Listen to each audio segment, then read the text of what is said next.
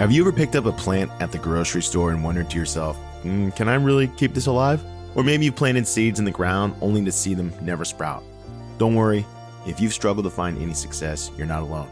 But imagine the pressure when the food industry supply chain is relying on your green thumb. So you have to find a way to plant trillions of seeds that yield crops covering millions of square miles to feed the world.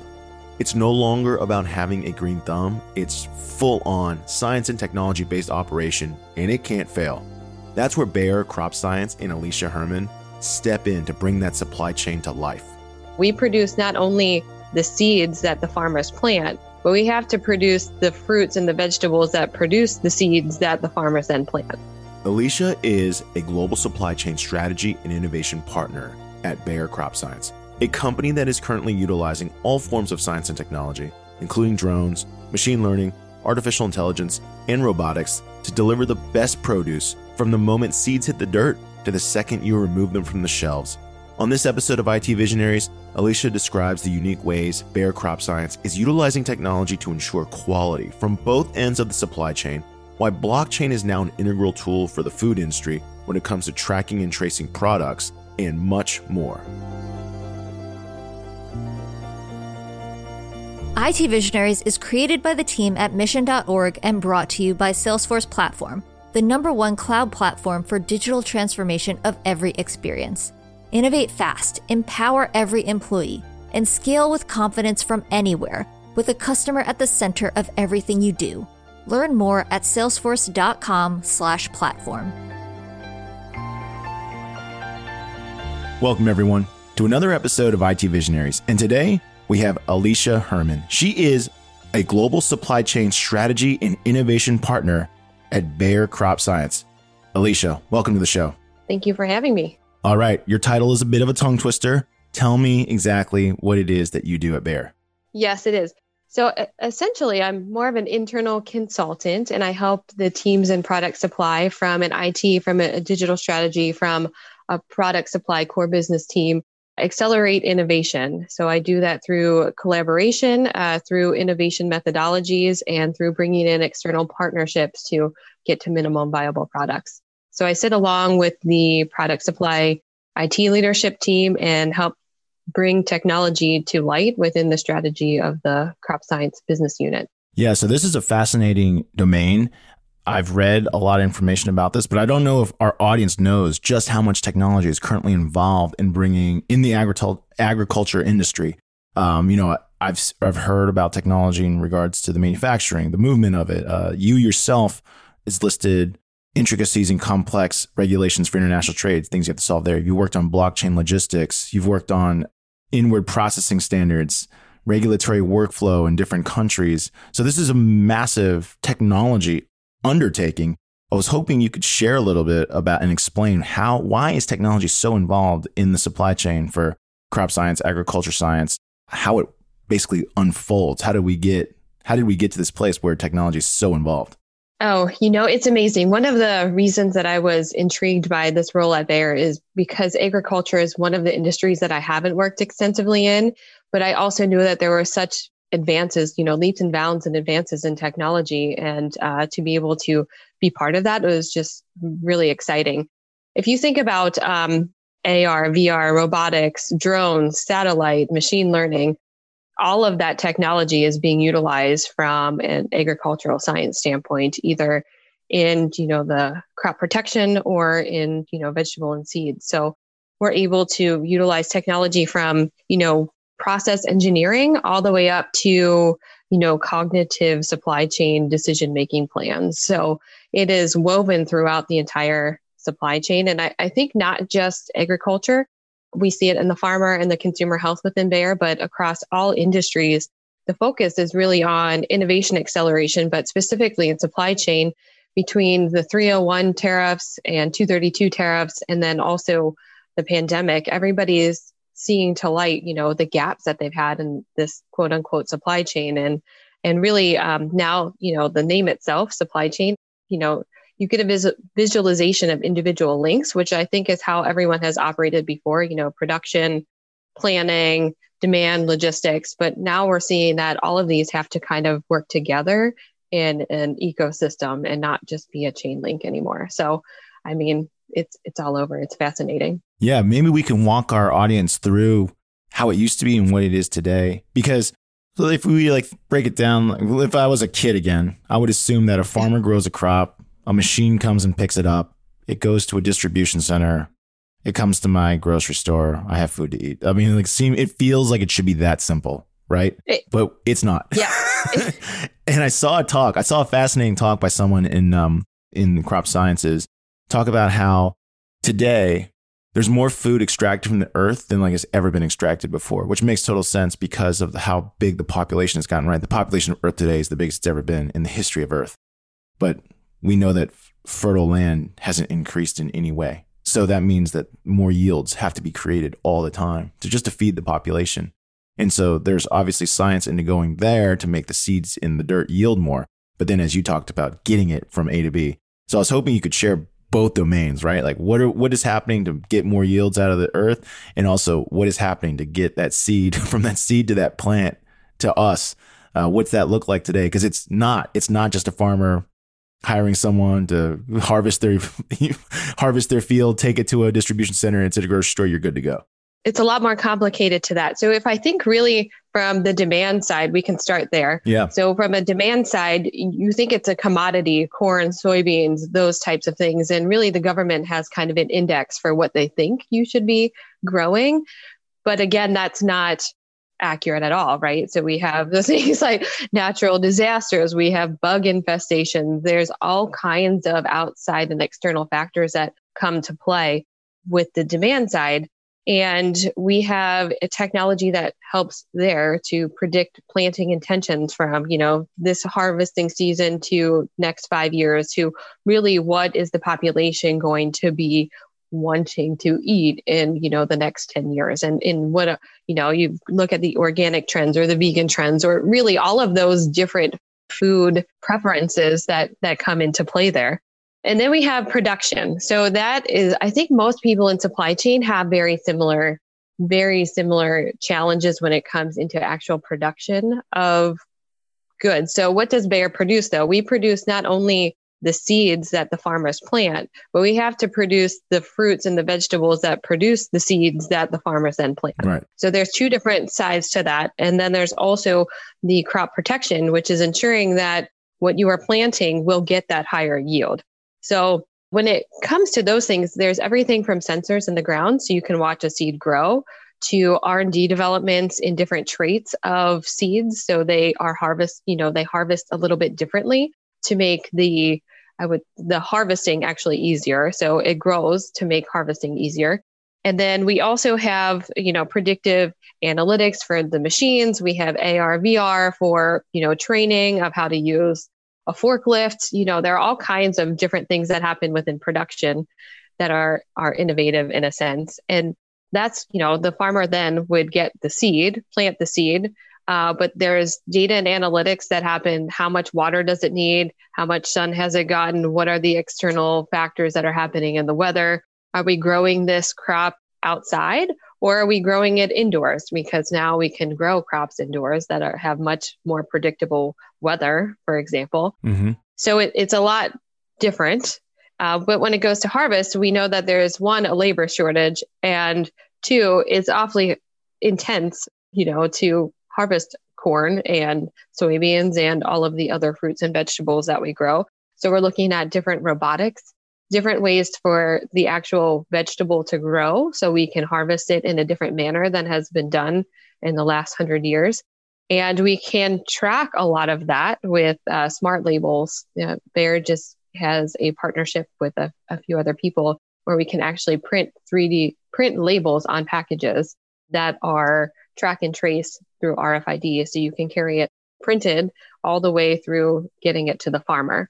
So there's a lot of technology that's going into spot and, and local treatment of these production to get those higher yields. I mean, I think I think what you just highlighted is just absolutely amazing because when you know when I drive by, let's say a farm with my kids, they look over there and they think, "Oh, okay, well, you know, the farmer he looks at his crop, he looks at his crops and he says, "Hmm, I think they need water." I think they think it's a judgment call But you're saying there's sensors in the ground as well as sensors in the air that kind of detect and can somehow optimize based on its current weather pattern, current soil composition, based on current rainfall, does it need water or does it not need water? That's absolutely correct. Also, satellite and drone images can look at the crop and see how it's growing to see if there are, you know, any insects on there that have to be removed or anything that looks off about the crop itself. So all of that comes together and you know like machine learning ai technology to make these predictions of what should happen to the crop to know what should happen to it next so it gets the most yield out of that acre. I read another thing about some of the innovations that's happening inside of our food supply chain that's i was curious if you know i'm going to share and hopefully if it's not familiar with you we can cut this part out. But they were saying how technology is now in this is so accurate in the sorting of food that they now can you know, one by one, almost individually identify basically funguses, disease, well, funguses and diseases and different things that could potentially be in a food. So, like, imagine like peanut sorting, like one peanut could be identified as having aflatoxins and it could be like kicked out of the supply chain basically and considered waste. And then they can identify where did those peanuts come from. And if they identify where those peanuts come from, they can help that farmer or that, that grower identify that this is, this is a problem and they need potential fungicide or something like that to prevent that from happening. I was hearing stories of that and I didn't know like are you part of that as well as identifying is Bayer part of that like identifying potential harmful elements inside of the supply chain from ever reaching the customer? Yes, absolutely. So part of um, you know, I think part of any company is not to have any bad press, but when it comes to food, it's especially dangerous. So you don't want to ship out a product that isn't of the highest quality and, you know, can be, you know, potentially detrimental. So if you ship something with a fungicide that goes to somewhere that's never had this before, they don't have the means to treat it. So you could really do some damage to uh, the individual crop acreage that the farmer plants that in. So take great pride in identifying things from pathogens to bug infestations on all of the crops. And there's even a blockchain solution that just came out with Bayer this year, um, well, the end of last year, for track and trace of seed to your plate, really. So we can understand exactly where that seed has been through its entire um, journey to get to that crop. So I, I think it's a track and trace is especially important in all food product. You know, I think I feel like I understand, but why was that not possible prior? Uh, you know, you, you're using new technologies to enable track and trace, but why was that not possible prior to these new technologies emerging? What made it so difficult to know that, hey, this product came from this farm and this is the source of the, the problem? Well, so I, I mean, I think it's almost all, you know, we have a country of origin stamped on everything, right? You have a country of origin of where your bananas come from or where your cup comes from. And a lot of people take that at face value, which it really isn't, right? You're relying on the information that you get from your suppliers to be accurate and you may not know the, the whole journey before. So prior to the technology to enable this sort of track and trace, it's a very, very manual effort to ensure that all of that information is accurate and then to rely on it and follow it from say the supplier to this distributor or the wholesaler to the individual farmer that bought it and then to the distributor that they sold the product to and then maybe to your grocery store so all of that information was probably housed somewhere, but it wasn't shared between companies. And I think that's where technologies like blockchain come in because you're able to share certain information, but also to hide certain information. So you don't want to share your pricing, your recipe, that sort of thing to your competition. So now that, you know, technologies like blockchain are there, you can share the information of where it's come from and its origin, but not necessarily give anything else away. And um, you know, blockchain was meant for people to do deals that they didn't illegal activity they didn't want others to know. So you're you're really able to control how that data is disseminated. So I think it's that it's the labels. Technology is much cheaper now than it used to be. So when this technology was first coming out, you know, I think a label, a smart label would be like eight dollars.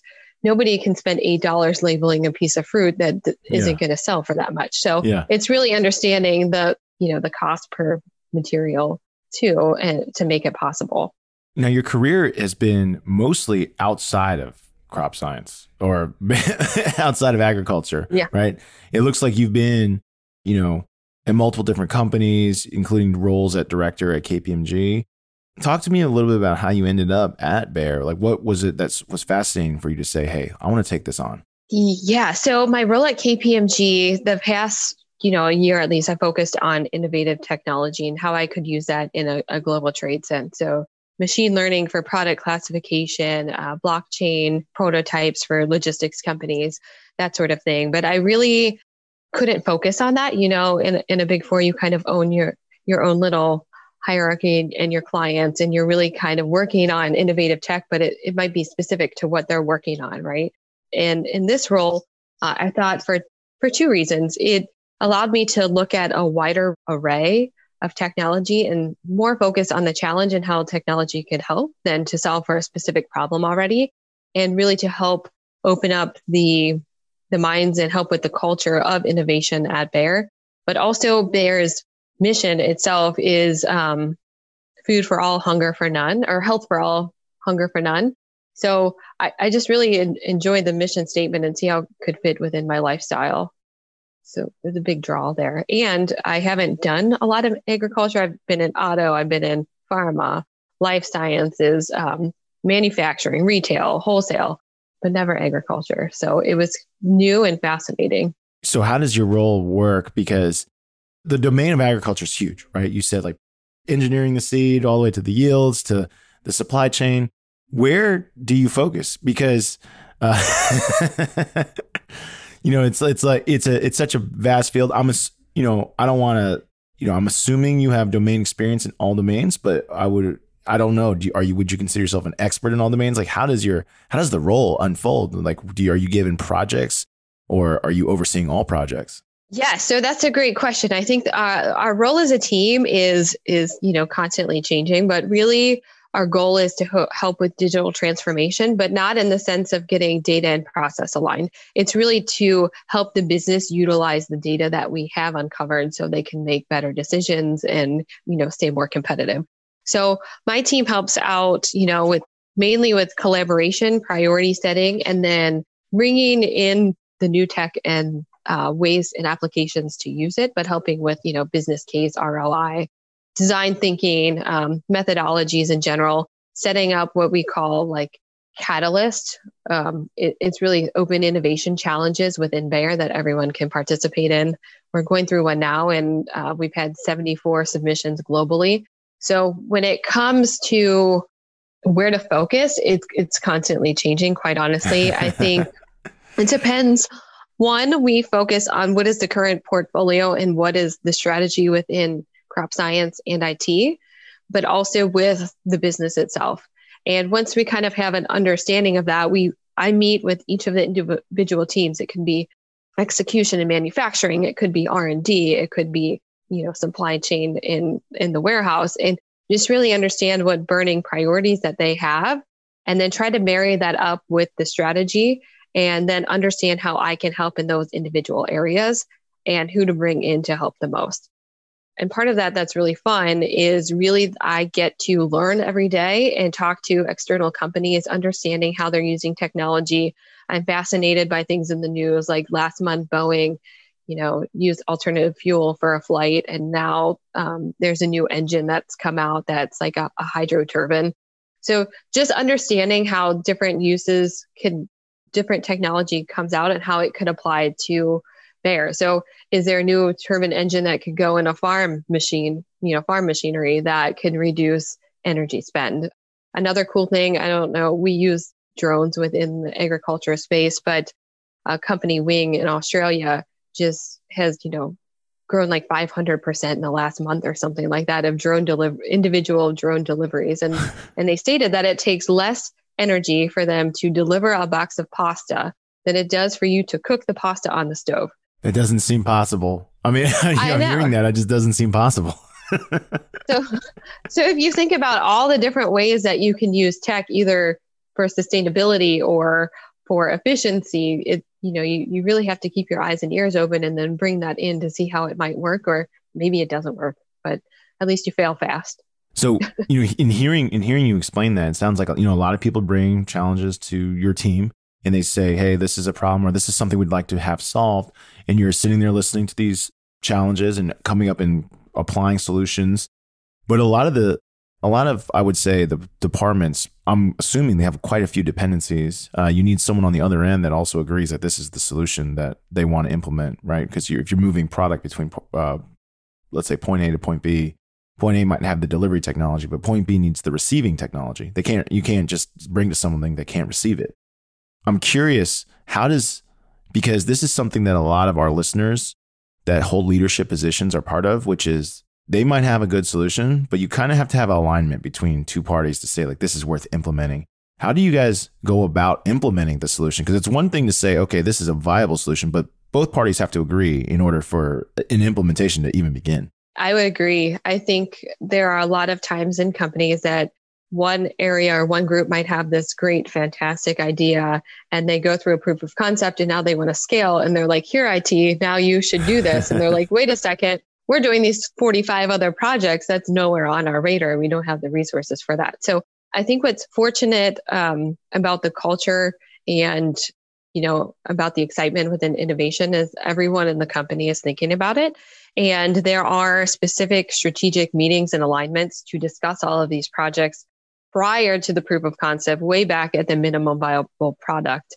And um, there are outlets for funding for design thinking coaches or really that change management, you know, change management process and operation prior to getting to that, I would say conflict or maybe not an agreement on what should happen in which area. So we do have these strategic milestones and steps all the way along the way to ensure that all parties that could be affected are involved.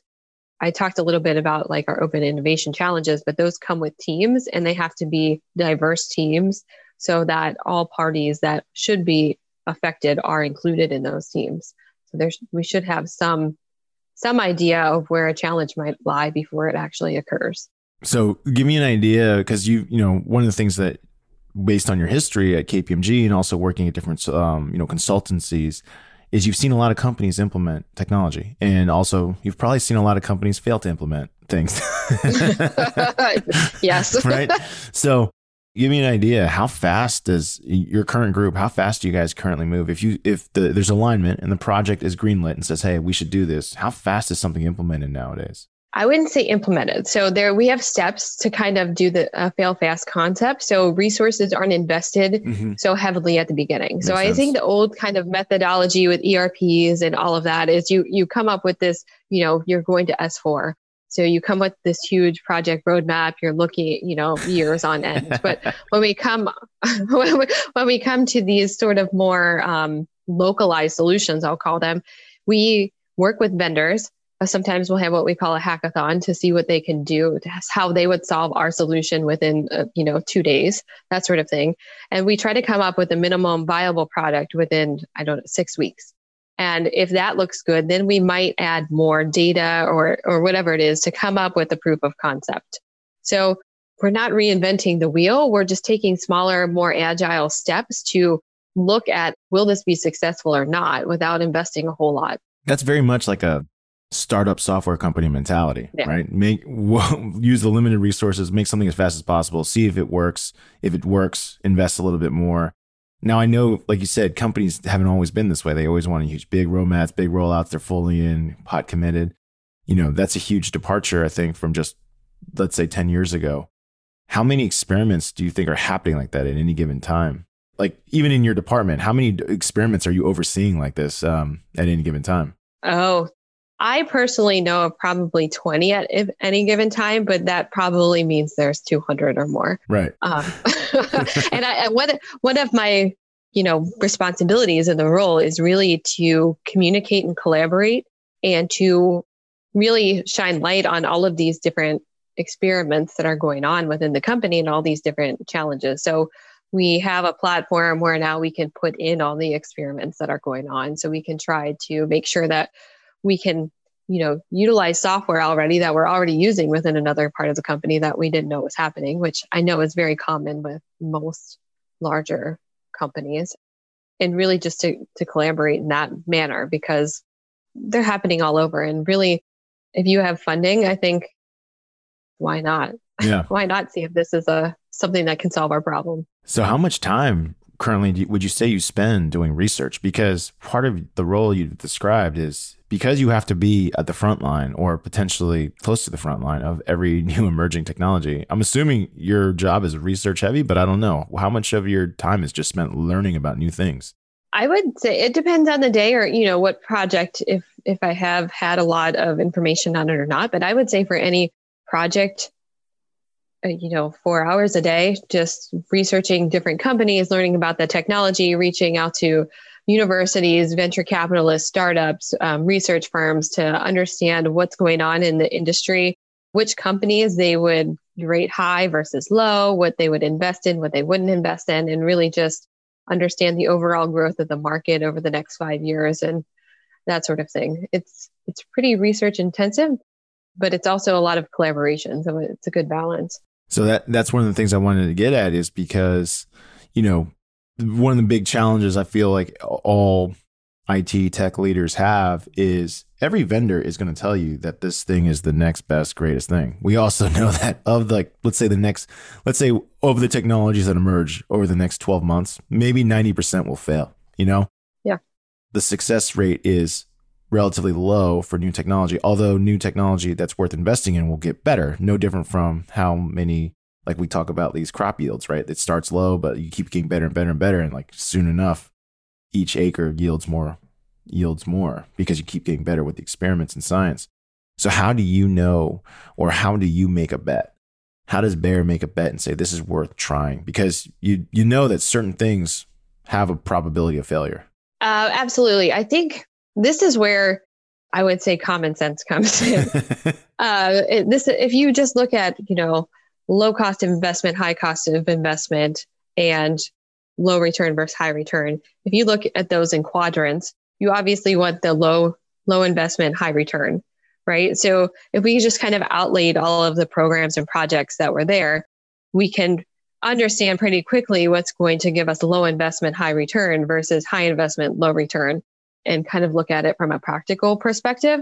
However, I will say the deviation is if you know that something, a technology is not readily adapted right now, but could be, and then put you up and set you up for success in the future, that would be more heavily scrutinized. So I wouldn't say there's a magical formula to do that. It's really just understanding, hey, where are we now? What's an incremental incremental step that we can take to get where we're doing and then also keeping an eye on what the future holds. I think we are always digging for that magical methodology but it's just there you know it's just good hearing different people how they different approach it.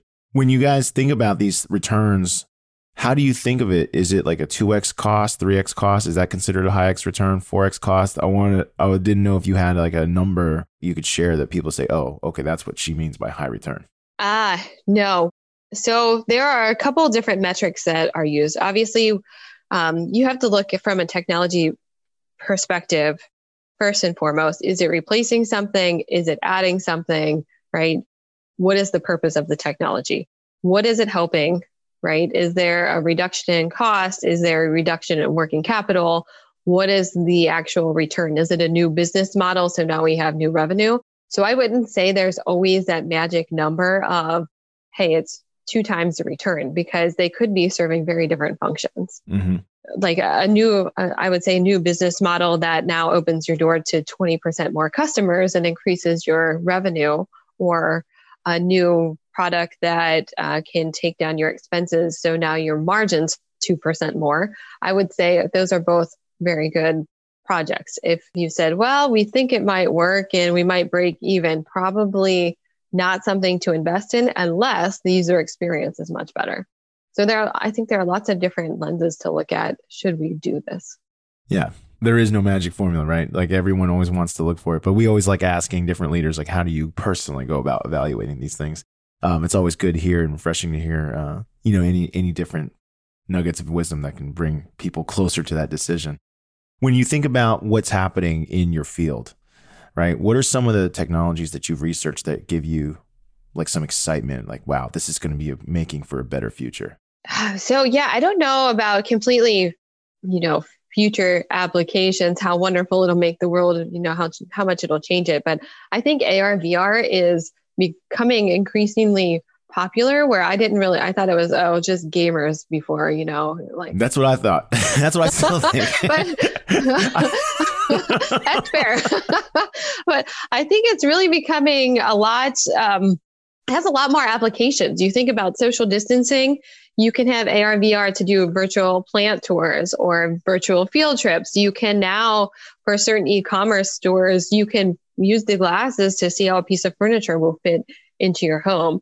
Uh, you can go and look at some of the basketball games, you know, and, you know, see 3D models and, and having them play in different, you know, visualization. So I think that technology is going to get a lot more popular and it has practical applications, training. If you think about a surgeon and, and all of these different things, what could happen, or even just training a forklift, um, that sort of thing. Edge computing, I think people don't talk about that one as much, but really that edge computing is what drives the data to get from the sensor to where you want to make a decision, right? So when you need to make it on the fly, I mean, it's just, it's not like a sexy technology, They're like edge computing, it's, but it's really necessary to make all of the other things happen. And really, I think robotics would be the next one for labor. I mean, in, in Asia, I went to Seoul. When did I go to Seoul? At least two years ago, right? Because we weren't traveling last year. And it was the first time I saw a robot in the airport that could guide you to where you needed to be and ask all different, you know, you, it could answer different questions for you if you were lost, needed food, take you actually to your to your gate, that sort of thing. And I know they're very popular in Asian countries and hospitals, et cetera, to, to perform simple solutions like that. So aside from labor, they also have some practical applications, maybe lobby, waiting room, instead of a, a person there to greet you, you have this replacement. Yeah, let's let's use two of those technologies to talk about some of the things that are in your domain. Um, we talk about the like the remote nature of what where crops are grown. Yeah, because a lot of crops are grown, not you know obviously very far from the city. Do you do you envision that continuing, or is vertical farming going to replace crop, uh, like field crop growing? So I I don't know I don't know that it will replace, but I certainly think it will um, share, right? Mm-hmm. If you think about, I mean, if I just put into perspective all of the things that have happened from a, a human standpoint, right? Everybody was home. You see different trends like beekeepers, beekeepers, that's trending. There are a lot of people that have, you know, combs, honeycombs in their backyard because they're beekeepers now because they have the time. They're not going to work and they're not traveling in their home. Same thing is happening with gardening. So a lot of people now say New York City, Chicago have these different patio gardens that they're growing on. And people are just saying, well, hey, why can't I get food that's closer to me? So I think in vertical farming will be continued to be more popular because of this the space and the time to market that everybody's kind of craving now that they've had this little taste of not so much hustle and bustle and hey we're able to get fresh food you know maybe right down the street at a vertical farming in in the city. So i think it will continue to to grow and um, it has less you know external factors that can change the yield of the crop. So i think um, there certainly has other challenges but i think it will continue to grow in popularity. And but i don't think it would really ever be able to replace large acreages of farm that can just have so much yield. Yeah when it comes to the large acreages of farm, right? We talked about it just briefly. Let's say they tend to be further away from data centers. you know, I think that's a fair statement. How will edge computing transform the way these farms will operate? Oh, yeah. So, and this is really, I think this is really cool. I don't know if any listeners will, but um, so I think challenge too, if you just think away technology has grown, um, tech adoption has grown, age of farmers have grown there's a lot of different changes that are coming. So we now have more, I would say, cell towers. You know, everybody wants a Wi-Fi. Yep. So 5G is also at play here, but the edge computing can really help because it takes out some of the need if there if there has the ability to get the data it takes out some of the need for farmers to perform actions that could have been tedious sitting out on a farm right and not tracking water, not tracking weather, you know, not looking up all of these different pieces of information to put together their plan. Edge computing can be sitting in those sensors and relay the data back and really give the farmer an outcome or say, hey, this is what I would do based on our machine learning or AI um, algorithms. And that computing, though, is happening right into those sensors at real time. So he doesn't have to wait for the data to go back to the data center and come back. It's, it's really happening right there in the cloud now that internet is available. And I think making, you know, we, we talk about user experience and it's, kind of strange to say it in the sense of a farmer, but you think about the user experience, you don't want them to have to look up those three pieces of data and then wait till tomorrow because the rainstorm could have happened in the interim, right? You want it to be right there at that time and have the best data possible to get the action plan together. I mean, the way you describe this, and then we can add robotics. And so I'll give like a simple use case. Just imagine, like you said before, the watering, whether they use, they, most farmers, they don't use, you know, traditional irrigation. They use those big, I don't even know what to call them. They look like giant crawling machines that are just, you know, they spray water all over their crops and they move up and down the up and down the fields. So, I mean, theoretically, the way you're talking about this in the future, you talk, you're talking about sensors on the ground, relaying data to the cloud, processing data that says, you know, each plant needs, let's say, you know, one liter of water, and it could trigger the robot to deliver one liter of water like mm-hmm. in seconds. Correct. Like this is the. I would say it wouldn't say, you know, all the crops need it. It might say this particular patch of crops right here needs water, but the rest do not. So yeah, because like maybe the sun just overly dried one patch. Somehow, like the cloud formation created yeah. one gap. You know what I mean? But but th- that's like the hypothesis, and yeah, you would the farmer is now saving, or the world saving X amount of you know millions gallons of water or whatever it takes to you know i know it takes a lot of water to, to, obviously water a farm but like theoretically that could potentially happen where the robots are so specific that like you just said they're literally through cloud enabled technology just watering just one spot yeah and, and i would think you know bayer is is very big on you know being a sustainable company and i think that's you know a priority for most companies but i i really do think that something as such as irrigation and you know making more refining and fine tuning that could save a lot of water. And you think about the um, just the overall farmer, you know, they could plan their resources more wisely. So, someplace like where I live in the Midwest, water is not expensive, but there are a lot of other places where water is really expensive and in high, you know, high demand. So, something like that could really be of value to each of the individual farmers, not to mention you know, society at large. Yeah. And you're constantly talking about using these sensors to optimize yields. I mean, that's how I guess that's how the world, the future is going to be fed, right? yeah, it, it, could be that, or you know, sensors are still relatively expensive, so there are also alternatives, you know, satellite images, drones um, that can take pictures and and go through a bunch of other technology to really show the moisture in soil. Wait, you can do that through a picture? Yes, you can. so like imagine a flight, you know, like let's say uh I don't know. One machine is in charge of whatever square mileage. I don't I don't even know how it works. How does it work for the satellite imaging? Get, does it take one satellite to take I guess what what can one satellite cover? So if we talk in the terms of satellite images, they it all depends on your resolution and what makes sense for you. So some satellites do not have good resolution, but they're good for for other things. So you might not want that satellite to show you, it, it couldn't show you because maybe of other ground cover what is happening on your plant. But there are some that are have good enough resolution. And sometimes you marry those images together to form your opinion of what's happening. So it's it depends, I guess, yeah. is the answer with the satellite resolution and, and image. But they um they just fly around and you never see them and they're taking pictures all the time. This is so fascinating. I mean, I, I like even every time I talk to someone from this field, I learn something new. Like I did not realize that satellite imaging is already currently used to help determine how much water, how much fertilizer, how much whatever the nutrients the plants need. I didn't realize that was already in play. yeah, it, it is, especially when it comes to like external factors. So you talked about fungicides before. Yeah you can see the overall health of the plant. And, you know, if you're looking at if this is imagery anywhere, you know, there's use cases for people identifying rodents in warehouses, that sort of thing. But you take a picture of the image, you put it against what images you already know in your database and then the you know ai spits out and says this is what you should do so uh, pictures can have a whole host of satellite images at least can have a whole host of um, implications and, and good data for you to use no, this is super fascinating. It's definitely not. So for everyone out there who thinks that the farmer's just using their gut and their like domain experience, it's just like, oh, it needs water. It's like not like that anymore.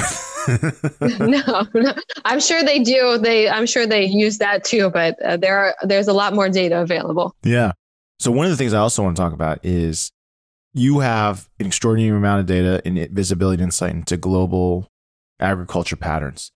And one of the things that we know that's a pressing topic of the world is the fact that the climate climate change is happening, whether you people believe it's man made or not. I mean, I, I tend to believe that it is man made, uh, but you know, there's obviously people that don't agree to that.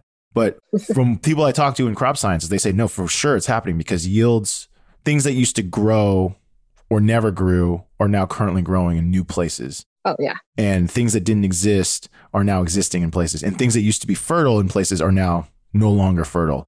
And so, like like literally water is moving, right? Like I've read about yeah. how in India, like huge places that have never been arid are now arid. What does that mean, I guess, for global food production? Because if that is true, then things that used to grow in places that can't grow there, obviously it has to be moved or it's not going to exist. Oh, um, it means a whole lot, right? it means really adjusting the, the complete way that we think about farming and, and where crops are successful, right? So just take a say Brazil, right? Yeah. It produces a lot of soybeans, right? We have to take a look, say, well, what happens if Brazil can no longer produce soybeans? How what part of the population no longer has access to soybeans? So it's a larger discussion, but I think the immediate thing that can be done would be to look at your own footprint as it goes to um, global warming and how can you reduce that so it's a lot of just waiting and, and ensuring um, what your yield or what the the population needs from each of these crops is really sustained and how we can continue to meet that. I know a lot of what's happening are smallholder farms and in countries all, all over the world are popping up and really helping to kind of produce some of these crops that are now kind of changing because of the atmosphere. But I think the focus that I've seen is really on how do we reduce our global footprint? What can we do in terms of green energy or CO2 or carbon reduction to really ensure that it doesn't get worse? You know, we, we know what to expect now. We don't want it to get worse. Yeah. When I was talking to the person I used to talk to was uh, they manufacture a lot of the machines that are used in food production. Uh, the person worked at Bühler companies and he was like, he had told me the same, similar along the lines of what you're talking about, which is, you know, people don't want to believe, but for sure where things are grown is changing. like so. Yes. so no, it's it's pretty fascinating to hear some of the technology at play that's going to help mitigate this. In addition to you know, obviously, Bayer's not going to be able to change the climate for everybody. Everyone's going to have to do something. But yes. it's pretty cool hearing about the technology that's going to be in play to make sure you know, or go along the way to help food production continue. Alicia, it is time now for the lightning round. The lightning round is brought to you by the Salesforce platform, the number one cloud platform for digital transformation of every experience. Alicia, this is where we ask you questions about your life outside of work so that our audience can get to know you a little better. You ready? Yes, ready. All right. So it says in your profile that you travel quite a bit. What's one of the, your favorite places that you've been? Uh, Switzerland. Now, why Switzerland? Oh, just the scenery. You know, I didn't sing in the mountains, but I, I did hike them quite a bit. And it's just, it's so relaxing. Now, we would guess that you're an outdoors person because you're picture is you uh, canoeing or something. You've said Switzerland through the scenery. Are you an outdoors person or do you prefer vacationing in cities? Oh, so I'm both. I like I like a mix of both. So I'm a city gal at heart, but outdoors all the way. Marathon running, hiking, get out canoeing, kayaking, all of the all of the things. Okay. So you run marathons. Yes. Well, half marathons now. I'm getting old. what is your best marathon time? Oh, um 131 or my mar- well, best half marathon is 131, I would say. So I, I kept a seven minute pace, 730. Holy cow. so you're pretty legit. Yeah. Well, I mean, I'm again, I'm getting older. That was a couple years ago. Doesn't matter. That's pretty legit. Uh, what is one of the things you're looking most forward to when, let's say, travel restrictions and social distancing, mass restrictions, they all lift? Oh, concerts. I'm a concert junkie. I miss going and enjoying the the music and the people and just the atmosphere. What kind of music do you like seeing live? Uh, all of them. I have gone.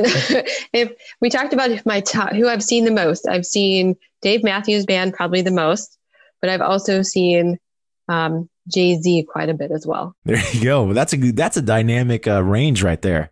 So I went to college, University of Virginia, and uh, oh, Dave. Dave Matthews lives in Charlottesville. He used to just kind of pop up and play at like bars. Yeah, I would have loved to to hear that. Be amazing. yeah, we were at a bar once and we are like, we overheard it. It's like that sounds like Dave Matthews. We look over. Oh, it's him. that, oh, what a time to be alive. well, Alicia, I want to thank you for joining us today on IT Visionaries. Thanks for sharing some of your insights and experience with Bayer Crop Science as well as your career.